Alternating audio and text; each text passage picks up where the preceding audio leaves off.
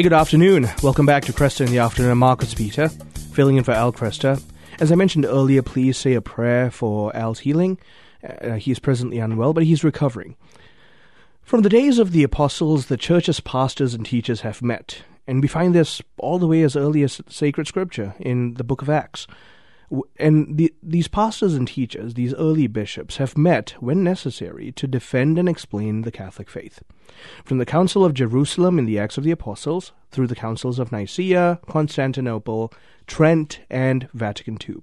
These meetings of the world's bishops are some of the most important events in the life of the Church and arguably the entire world. And they become one of the most profound expressions of the Church's unity and teaching authority. We talk with Paul Senz, Paul earned a Master's of Arts in Pastoral Ministry from the University of Portland. His writing has appeared in many publications, including Catholic World Report, National Catholic Register, Adoremus, Our Sunday Visitor, and Catholic Answers. He is the author of Fatima, 100 Questions and Answers about the Marian Apparitions. Paul, how are you doing? I'm just fine. How are you doing? Very well, thank you. I'm very well. Thank you for asking. So, uh, I, I, I finished your entire book. I, I found it. There's a certain brilliance in how you wrote this book. You you could have said a lot more per question, but you did a very good job of distilling what was necessary historically and and pedagogically to answer each question. And there are literally a hundred questions for those of you wondering. It's called Church Councils: 100 Questions and Answers. So, I want to ask you, Paul. First of all, what prompted your desire to investigate and write on this topic? Well, there are so many topics that are broad and hard to kind of wrap your head around when it comes to when it comes to uh, things you know theological or ecclesiastical or what have you. And I, I had a number a number of I, I have a list of ideas for for uh, books that might that might be a good fit for this 100 questions and answers format. Because the, the great thing about that format is it can take this huge topic and kind of distill it and make it easier to grasp, at least in a kind of basic, fundamental way, you know, and then maybe be a jumping off point for further investigation. And one of the things that I was thinking about was that when you're looking at kind of an overall examination of the of the uh, church councils, the ecumenical councils, mm-hmm. it's a it's a pretty good survey of highlights and, the, and lowlights, if you will, in, in the church's history. It doesn't address everything, obviously. It's, you know, there there are plenty of great church history books out there by by uh, really gifted church historians and on specific topics and broad surveys and everything. Um, but I thought this would be this would be a good way to to kind of hit the highlights of the church's history, uh, some of the most some of the most fundamental teachings of the church uh, in a really basic way, and then hopefully uh, it will serve as a, a kind of an encouragement to people dive deeper into the aspects that they encounter in the book that they're more interested in. Right. Okay. So, and I'm I'm I'm really glad that you went ahead and and, and started compiling this this book in this way. I, I, think every faithful Catholic who wants to know kind of a cursory overview of the 21 ecumenical councils ought to pick up this book. So tell us about the councils, what makes them ecumenical, what is a valid council and what isn't. Yeah, so you know, we hear the word council in a lot of different contexts in the church's life. You know, you got your pastoral council, your finance council, your presbyteral council, you know, a gathering of people uh, for for various purposes. But usually, when we talk about the church council, we're talking about the ecumenical councils. You mentioned there have been 21 so far. It's a it's an extraordinary uh, exercise of the church's teaching authority mm-hmm. in times of particular need. So typically, they they come up in response to some heretical teaching that is maybe gaining a foothold and that needs to be addressed and, and refuted. Sometimes they were called more for uh, uh, practical or even kind of a discipline, disciplinary reasons, mm-hmm. but always for in, in, response to some to some need that, that has been discerned. Right.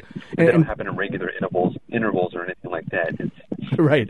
In fact, you, when, you when needed. You you make a very specific mention of that in your book that they don't happen on very regular intervals. There was quite the gap between the if I'm remembering correctly, I think it's the Council of Trent to the First Vatican Council, and the reason for it Yeah, was because there was no reason to call for it.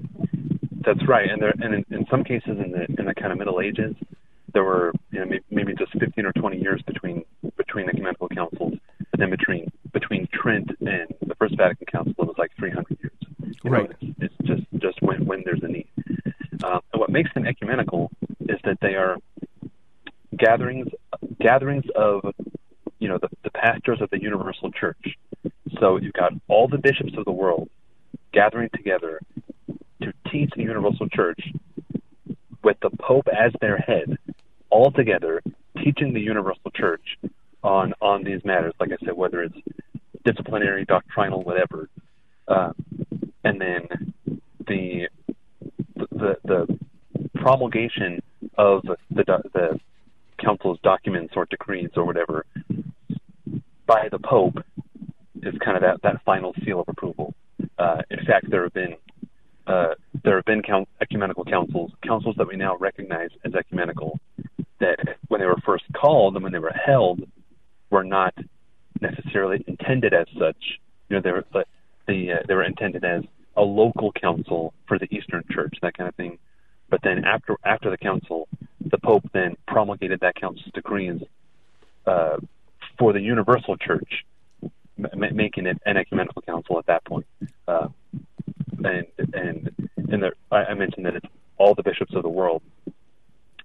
In the earlier uh, councils, the earliest centuries of the church, that number was very different. you know, you've got a couple of hundred, two, three hundred bishops, something like that. Right. Whereas at the Second Vatican Council, it was thousands. You know, who, who, who gathered, and so the the scale might have changed over the years, over the centuries, but the the fundamental structure, uh, purpose, and function has always remained the same. You know, we, we have one of those titles that is often thrown around when a council is, is called up, and it's called a council father.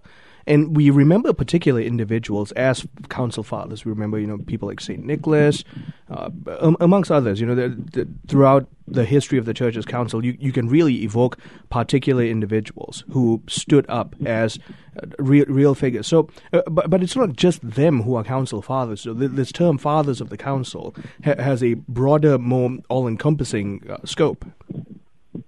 Yeah, it's um, it's not just these. You know, we, we have we talk about the the church fathers is this kind of select select group of particularly influential uh, writers and theologians from the earliest centuries of the church. Mhm. With the council fathers, this is going to be the you know the the bishops who are in attendance and who are who are uh, discussing, debating, praying, and voting on on uh, the, the matters at hand. So. Uh, and you know with the Second Vatican Council because it was so recent, because there were so many people involved, um, and because it was so uh, so thoroughly covered by the media, hmm um, we know so much about it, and uh, we have we've had several several popes who were uh, council fathers before being pope. You know, um, so it, it it really is it really is uh, uh, an important role that the bishops of the world play when these councils are called. Now, there's an important reason why I bring up that question, and that's because in the in, in a subsequent part of your book, you talk about how councils were sometimes interchangeably called synods in in early church history or, or kind of throughout the history of the church's writings. But there, there's a slight distinction to be made. What is it? Yeah, so so now the the term synod uh, has taken on a more a more partic- particular meaning.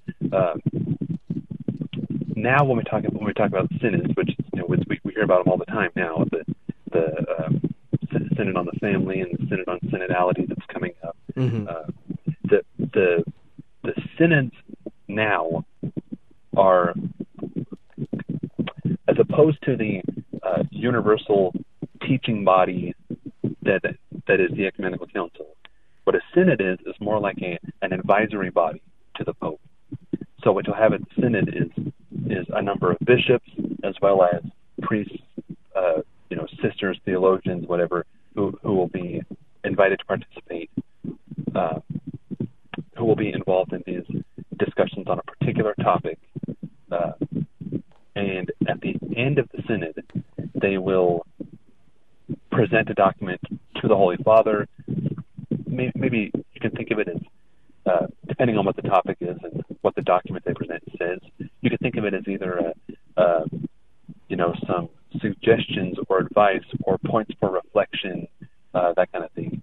And then from there, the Holy Father can do with it what he wants. Mm-hmm. Typically, especially in, in recent decades, typically what, what he'll do is then, based on the work of the Synod, he'll then produce a, a document called a, a, a post-synodal apostolic exhortation. That's right. He'll, he'll, write this. He'll write this document, uh, uh, publish it out for the church um, on that topic.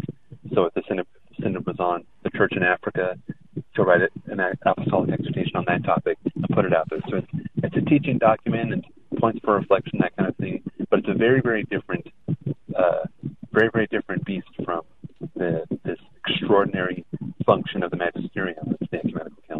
Absolutely, and just uh, going off of your point of the writing of a post-synodal ex- exhortation, uh, one of the last, and, and, you know, frankly, one of the greatest post-synodal exhortations ever written in church history, was by Pope Benedict XVI, Verbum Domini, and, and what it does by piggybacking off of Dei Verbum and and explicating in this tremendously rich and and and profound way that the role of sacred scripture in the life of the faithful is astounding.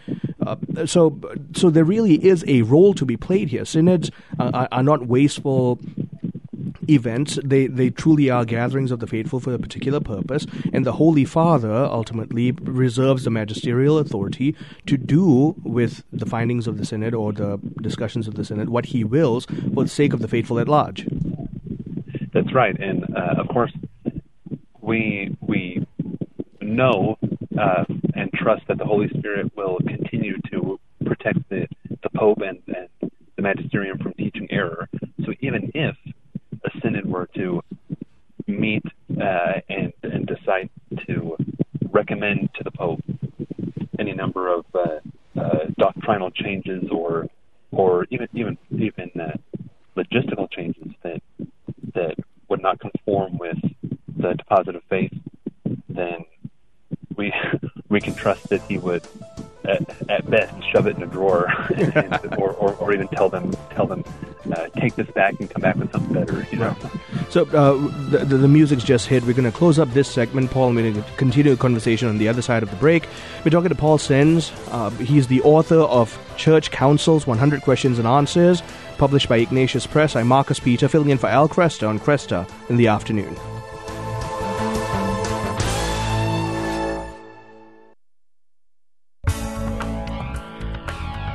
Hey, good afternoon. Welcome back to Kresta in the Afternoon. We're going to continue our conversation with Paul Senz about the church councils, the 21 ecumenical councils of the church. He wrote, he authored a book called Church Councils 100 Questions and Answers published by Ignatius Press, and it's a it's a very handy little book that allows anyone a cursory overview of the church ecumenical councils and their roles and purposes and what they achieved in the history of doctrinal development and in the history of defending the the deposit of faith that has been handed down by Jesus Christ. So, Paul, I want to continue the conversation. You were talking about the difference between synods and councils. And you also make mention in questions six and seven in your book about how there is a distinct difference between people attending a synod versus uh, the bishops who are at the synod, and sometimes even in a council, there might be lay members attending this, the the council, but they don't have the same role as magisterial authority do. So, what what is their role? What's their purpose there? Yeah, so there there is that difference between those who are those who are there, those who are assisting, those who are advising, or you know even journalists who are covering it, whatever. Those those who are there in attendance, and uh, the bishops who, um, especially in the context of the council, the, the bishops who are exercising the, that teaching authority. Mm-hmm. So it all it all kind of comes back to this question of authority. Um, I actually want to I'll, I'll, take the opportunity here to plug a, another great book. Um, well, I should say a great book rather than uh, giving my own too high praise. Uh, but a, a, great book by Jimmy Akin that Catholic Answers Press published. Right. Uh, that was called I think it was called Teaching with Authority. I think that's what it's called. Uh, that's a fantastic book. Uh, that really goes into detail uh, about the the teaching authority of the church, of the bishops, uh, different ways that that's that that's exercised. Uh, the Pope himself, the bishops together, the bishop within his own diocese, the bishops within a given region, the ecumenical council, the synod, all these different things, uh, where that authority comes from, how it's exercised. Mm-hmm. And that's really what it comes down to with the ecumenical council uh, and synods and everything else is do they have this authority? And if so, where does that authority come from? How is it how is it properly exercised? And then the question uh, that kind of flows from that is, wh- what is the the role of the lay, or what is the uh, responsibility, I should say, of the laity in response to that teaching authority? Um, and so, back to your question, the bishops have this teaching authority mm-hmm. because they are the successors to the apostles. The apostles were given this authority to teach and the responsibility to protect the deposit of faith by Jesus himself. And then that was then passed on to their successors. You know, we know the bishops are not themselves apostles, but they are the successors to the apostles. They're, that teaching authority and that responsibility, profound responsibility to protect and and defend the deposit of faith through, that we have handed, handed on to us through sacred scripture and tradition. That is their responsibility, and one of the ways that's exercised is is uh, all of them in unison at the at the ecumenical council, um, and that's so, so, that's the main way in which uh, their role is different from those who are attending, um, and they usually we saw this at the Second Vatican Council, just for example, the bishops will usually bring with them to the council theological advisors or mm-hmm. you know their their personal secretary, their particular advisors. So uh, then Father Joseph Ratzinger, you know, would eventually become Pope Benedict XVI, of course, attended the Second Vatican Council as a theological advisor for his right. bishop. Um, he wasn't a bishop himself, so he was not a council father. Mm-hmm. Um, the future John Paul II was a council father. John Paul I, Paul VI, all of them were council fathers before being before being pope. Uh, but uh, Father Ratzinger was just a theological advisor, so he had a very different role from his bishop there. But it all comes down to that that uh, uh, teaching authority, uh, and again, not just the authority, but that responsibility that the bishops have. Right, absolutely. And th- this then raises uh, questions that the laity have had about the Synod on Synodality that's uh, quickly coming up here in August if you take a look at the United States Conference of Catholic Bishops website, uh, the re- the most recent update on the invitee list of the people attending the synod, uh, the Vatican released its first list. Uh, I don't know how many subsequent lists are going to be released as a result of this, but apparently more than a quarter of the voting members, these are members who've been given voting privileges as part of the synod, they're not bishops. And of them, about 54 are, are women, and these are being highlighted. But we, and and that's fine. None of, none of this is a willful repudiation or a, a willful turning our back on tradition and the conciliar tradition of the church. If anything, there's a long precedence for things like this to have happened in the past. Yeah, that's right, and and uh, as I as that kind of alludes back to uh, what I was saying about the, the distinction between ecumenical councils and, and synods, where there's there's nothing wrong with with the non bishops having a vote at the synods because it's it's merely an advisory body. You know, you mm-hmm. can you could you could take a poll of anybody you want um, and and tell the Pope here's what these people think. Um, but the synod itself does not have uh, this magisterial teaching authority. Uh, so so yeah, there's, there's there's nothing wrong with that. And as you say, there's there's quite a bit of precedent for that. Uh, but the, one of the important things is, is, for people to understand the difference, so that because I'm, I'm, you know there are those who who take those lists of invitees and say, look look at all these women on here. See, you know they'll, they'll say something like, see the, the the the church is headed in the direction of of uh, women deacons and women priests and women right, right. and women being authority in these various ways. Well, no, that's not that's not at all what this means. And or, or and, even uh, a, a grand alteration of the church's te- uh, perennial teaching on marriage and the family, or the human person. And Yeah, and the fact is, and we, we ought to make very clear. In fact, I, I, I want to take this opportunity to make very clear to everyone listening: nothing in the deposit of faith is going to be substantially changed through any synod, including the synod on synodality, because we have an obligation to, as as you mentioned actually in this book, Church Councils: 100 Questions and Answers, we have an obligation to continue to receive and to hand forth the deposit of faith untainted as given by God, as given by Jesus Christ.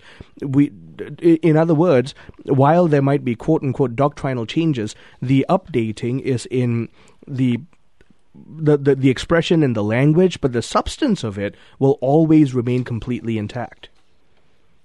That's right. You you will you will not see, for example, no synod will ever will ever result in the Holy Father saying something like, uh, "Well, God is not a Trinity, but there's actually four persons," or or uh, or uh, Jesus Christ is only is only uh, metaphorically present in the Eucharist. No, not, not there's not a chance of that. Not not one solitary Jesus.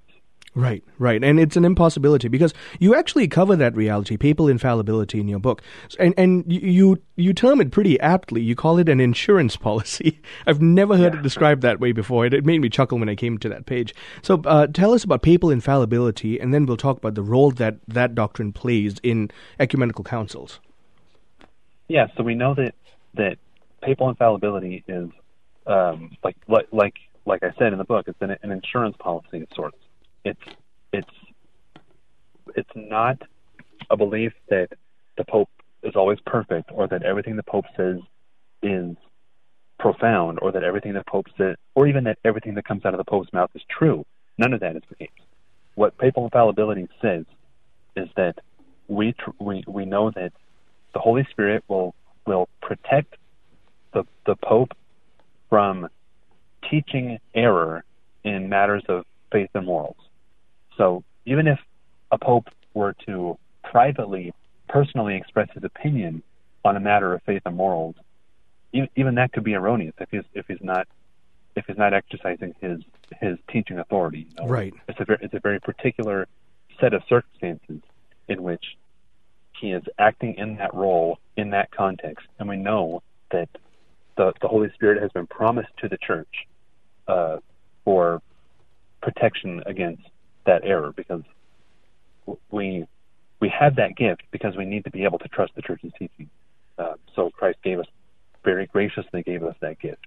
Right. Uh, the so, and it's been there, there. are- There are very few times where in the church's history where that has been uh, uh, extraordinarily exercised. yep. But of course, there is the even even the ordinary magisterium of the church is protected by the Holy Spirit. Mm-hmm.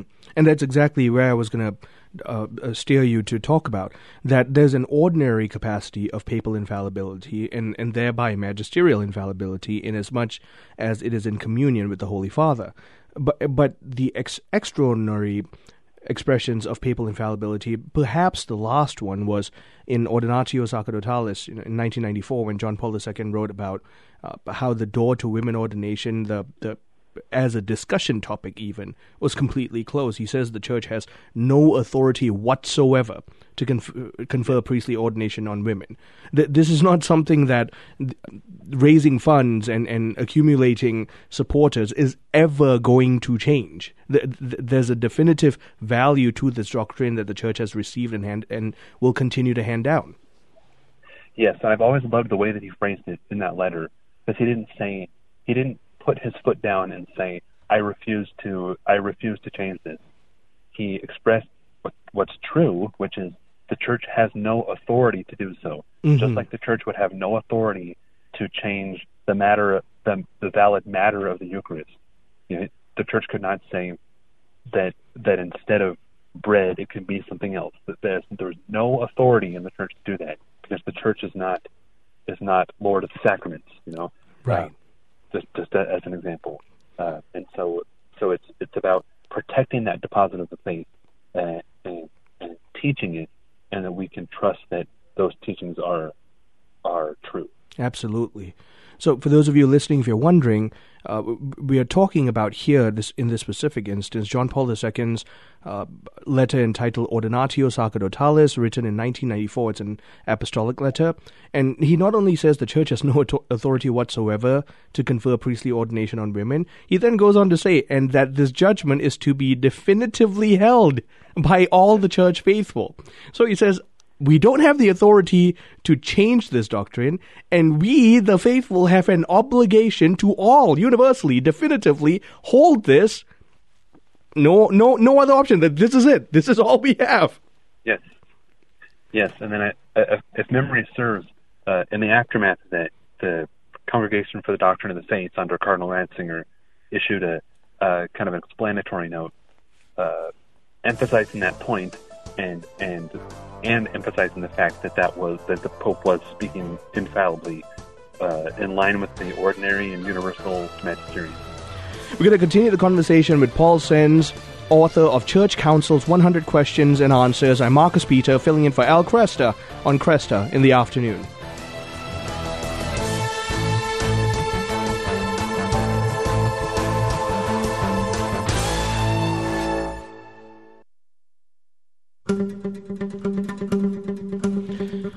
Hey, good afternoon. Welcome back to Kresta in the Afternoon. I'm Marcus Peter, filling in for Al Kresta, talking with Paul Senz, author of Church Council's 100 Questions and Answers. And we're going to finish off this segment by trying to wrap our minds around the, the purpose of ecumenical councils. Paul, I want to uh, continue that conversation that, that we had just before the break, and uh, it, in order to do that, I want to steer steer us in a particular direction. One of the biggest problems that arose, and you, you highlight this in your book, as a result of the Second Vatican Council, is that it was very quickly received with at least two very big factions. Uh, people were split into those who thought that the Second Vatican Council meant a complete departure of all things that we had received before, as if the, the prior to that had made innumerable mistakes, and now was the time for liturgical and doctrinal experimentation. And that's what the church really needed. And then there was the other side, who, owing to an overreaction of that first side, uh, saw the entire council as, as a divisive work and loathe anything that was close to modernizing, as if modernizing by itself was completely sinful. So, uh, you, and you highlight these. So, so give us an overview of what happened in, in terms of how the Second Vatican Council was received. Yeah, it's, it's an interesting question. Uh, you say how, how the Second Vatican Council was received, you, you can just as easily say how the Second Vatican Council is being received. that's because, fair. That's fair.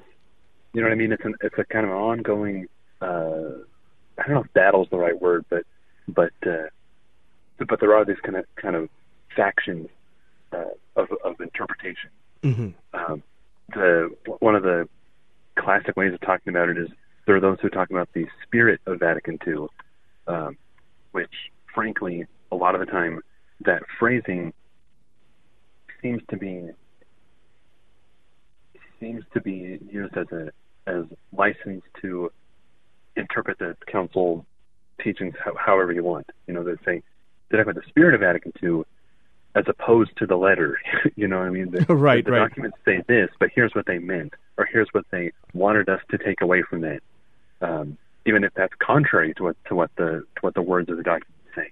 Um, and uh, then there are those who who really dig into the documents themselves and say, you know, for example, well, hang on, this this here doesn't say anything about about uh, mandating universally the vernacular in the mass. Mm-hmm. And in fact, in fact, it says that the faithful, that the that the congregation even should know the Latin of the ordinary, and that chant has pride of place, and that the organ is the is the you know uh, preferred instrument mm-hmm. uh, for liturgical use, and all all these things. Uh, the, the the Second Vatican Council was not by any means intended to be a, a, uh, a vehicle for for carte blanche and and uh, fill, filling in the blank however you want.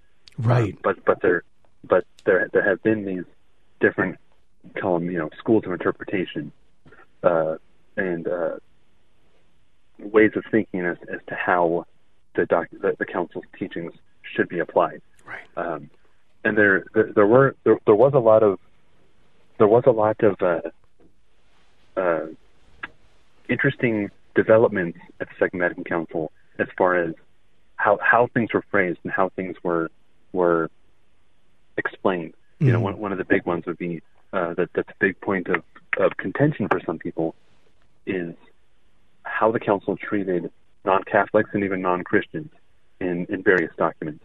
Um, so that that even the way that those documents were phrased, and these these things go over months and sometimes years of of discussion and debate and voting, edits and changes and everything That's right. before before these documents come come in their final form, hmm which is then approved by whatever by whatever vote, and then passed on to the Holy Father, who then, you know, gives it the final approval and promulgation.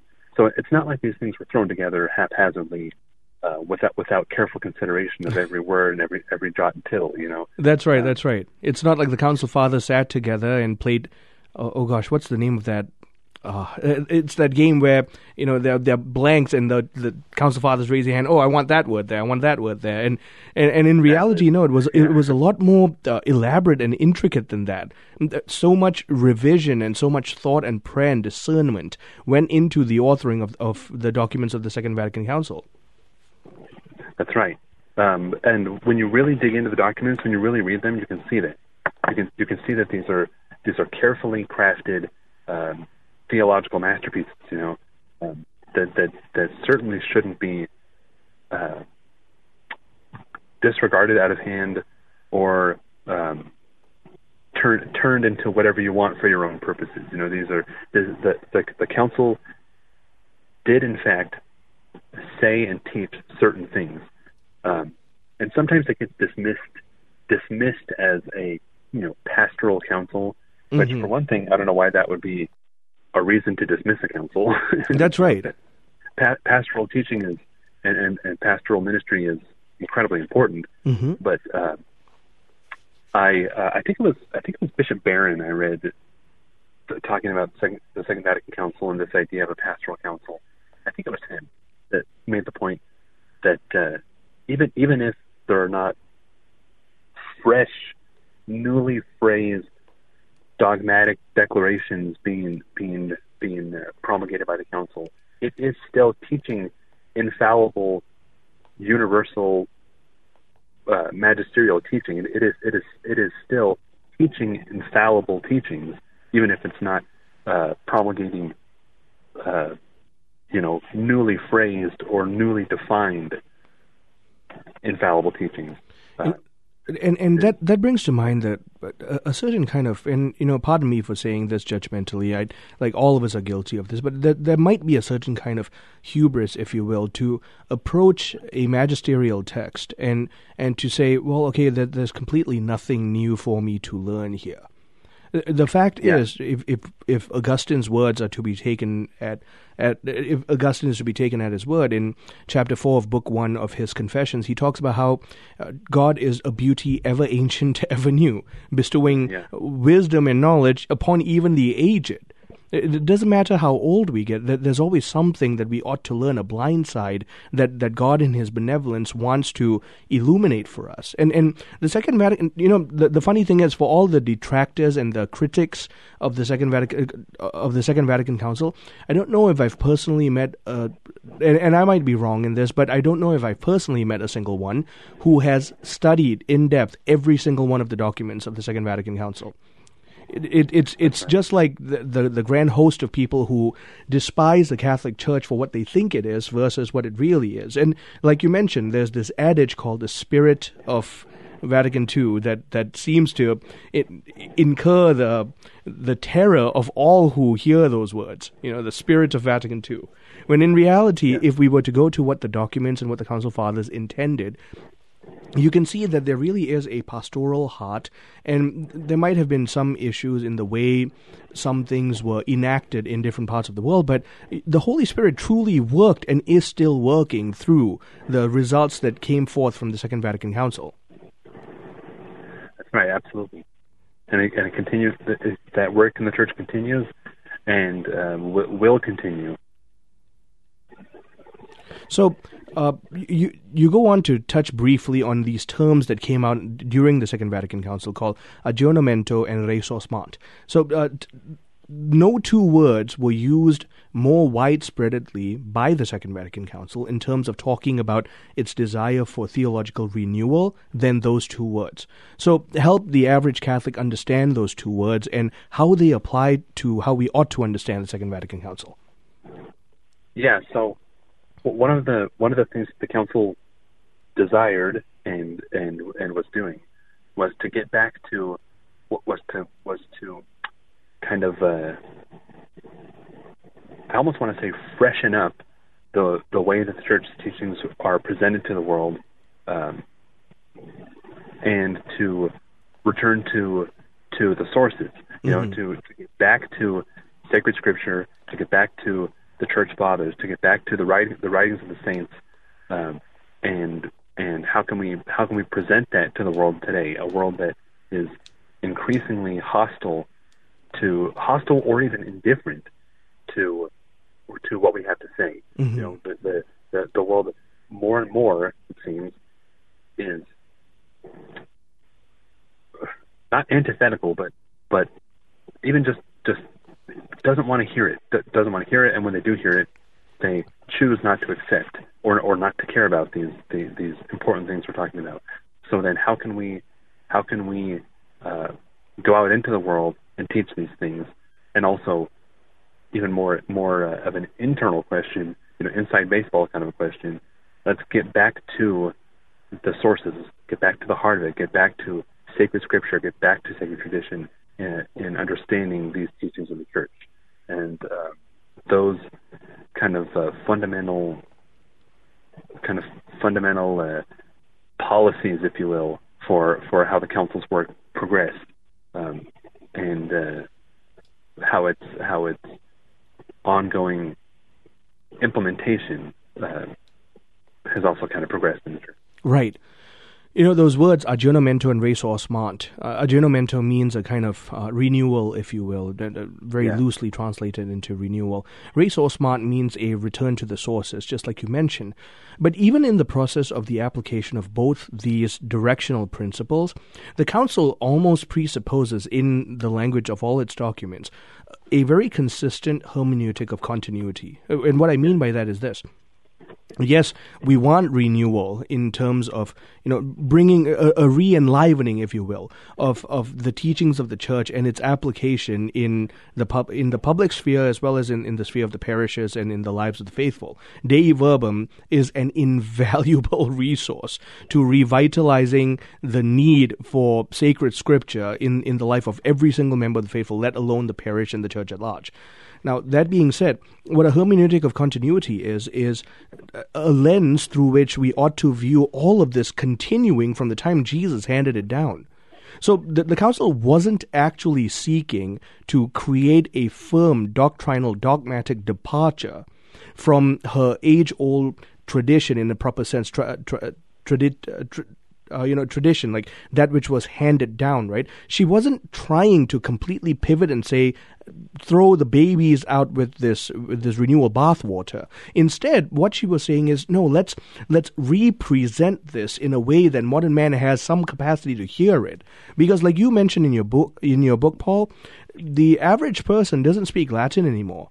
The average bishop probably doesn't understand Latin anymore. If another council were to be called, it's definitely going to be pretty prominently multilingual. And that's just one of the many reasons why there had to be a renewal in the presentation of these theological doctrines that the church has in her riches. That's right, absolutely right. So, uh, just talk about very briefly then from there, uh, and we're coming up to the close of the hour. We'll talk about very briefly then uh, how can people reach you in, in the work that you're doing in writing and whatever not? Sure. Uh, well, I am.